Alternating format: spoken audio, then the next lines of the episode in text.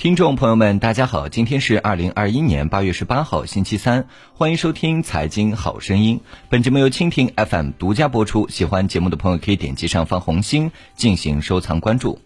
八月十二号，宁德时代公告拟定增五百八十二亿元扩建动力锂电池、储能锂电池等项目，其中四百一十九亿元用于锂电池产能合计一百三十七吉瓦时，储能柜三十吉瓦时。我国动力电池经历了铅酸电池、镍氢电池、锂电池等几轮技术迭代，先后造就了一批领先企业。但历次技术迭代都会导致大批产能的淘汰和浪费。身处技术变革较快的行业，宁德时代投入重资，大幅度预先扩充锂离子电池的产能，重资豪赌一条路线，存在较大的路线风险。这其中，固态电池、钠离子电池、氢燃料电池都有可能对磷酸铁锂电池技术路线形成重大影响。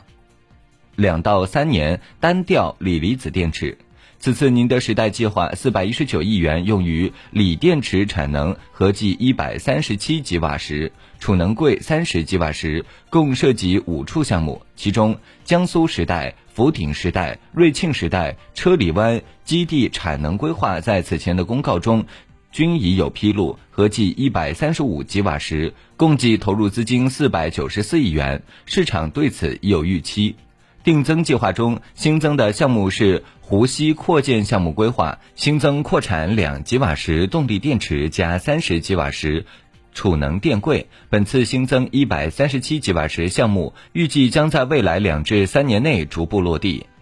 相应预计，宁德时代二零二一、二零二二年底独资产能分别将达到约两百、三百二十吉瓦时，远期至二零二五年规划产能合计超过六百吉瓦时。从各项目的单吉瓦时投资成本来看，宁德时代这次布局的电池均为锂离子电池项目，可能既有磷酸铁锂，也有三元锂电池。不过，我们回顾宁德时代过去两年的动力电池销售情况，其销售的动力电池中，磷酸铁锂的占比从百分之三十逐步提升至去年四季度的百分之三十七，而磷酸铁锂逆袭的情况也是整个行业的普遍现象。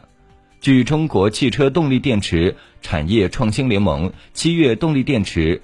装车量十一点三吉瓦时，同比增长百分之一百二十五点零，环比增长百分之一点七。其中，三元电池装车量五点五吉瓦时，同比增长百分之六十七点五，环比下降百分之八点二，占比百分之四十八点五。磷酸铁锂装车量。五点八五吉瓦时，同比增长百分之两百三十五点五，环比增长百分之十三点七，占比百分之五十一点五。年内装车量首超三元电池，因此宁德时代的新增一百三十七吉瓦时项目中，或在磷酸铁锂的布局占比更多。但无论是磷酸铁锂还是三元锂，两种路线的根本都是锂离子电池。此次抛出的定增扩产方案，也基本就是宁德时代未来两至三年的全部扩产计划。也就是说，在这几年之中，宁德时代的主要产品仍集中在锂离子电池领域，而诸如固态电池、钠离子电池、氢燃料电池等路线，预计难有实质布局。磷酸铁锂成本高于比亚迪刀片电池。二零一九年，新能源汽车补贴再次整体退坡超过百分之五十，但磷酸铁锂行业却成功研发出刀片电池，用压缩体积的方式攻克了制衡磷酸铁锂的电池最大短板——能量密度不足。刀片电池大幅度提升了空间利用率，体积能量密度提升了百分之五十以上。技术进步叠加三元锂电池上游涨价，于是磷酸铁锂电池再次崛起。王传福此前也曾表示，刀片电池以一己之力把磷酸铁锂从边缘拉回来。不过，宁德时代动力电池项目的单吉瓦时成本来看，并无明显的成本优势。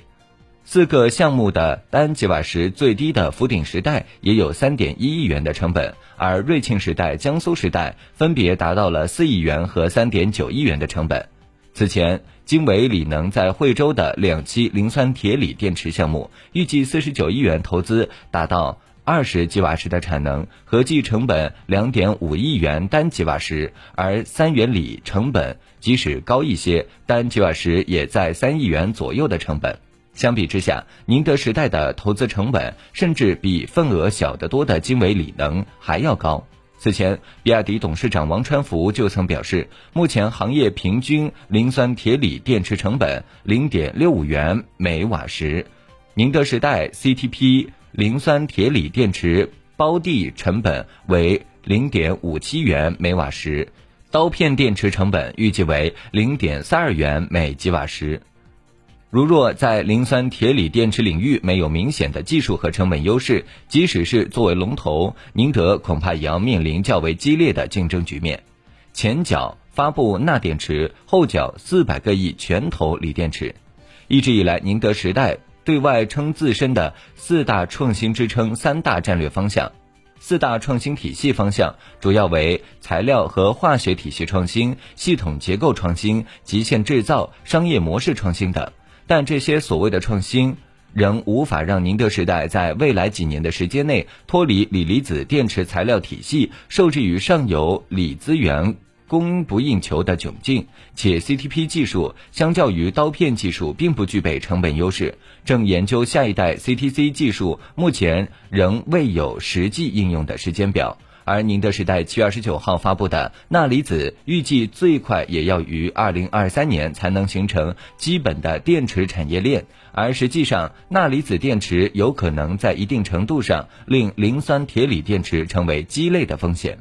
宁德时代发布的新一代钠离子电池容量已经达到了一百六十瓦时每千克。目前市场认为主流钠电池密度在一百二十至一百三十瓦时每千克。目前磷酸铁锂在一百八十瓦时每千克左右。关键的是，宁德透露下一代的钠离子电池的正极容量将达到两百瓦时每千克。尽管与三元锂还有差距，但这个基本接近了磷酸铁锂的上限水平。但在成本、低温适应性、充电次数等方面均要好于磷酸铁锂电池。而在储能领域，钠离子电池也有替代锂离子电池的可能。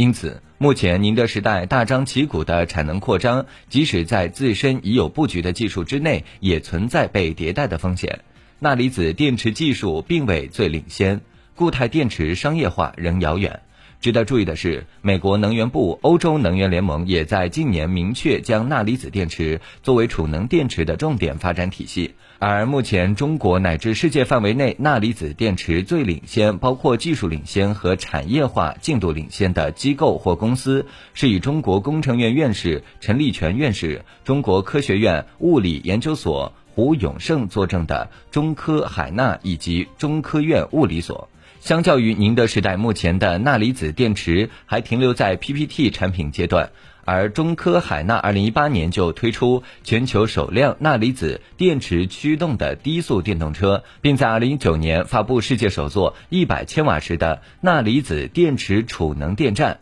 2021年，和华阳股份合作打造了世界首座一兆瓦时钠离子电池储能电站，并已投入运行。目前正在和华阳股份合作建设接近一吉瓦时的钠离子电池正负极生产线。而在固态电池方面，宁德时代成立了二十一 C 实验室进行前瞻性技术攻关，目前正全面推进全固态、锂空、无重金属电池、钠离子等新型技术布局。今年五月，宁德时代在接受机构调研时表示，已经可以做出固态电池样品，但是距离实现固态电池商业仍然很遥远。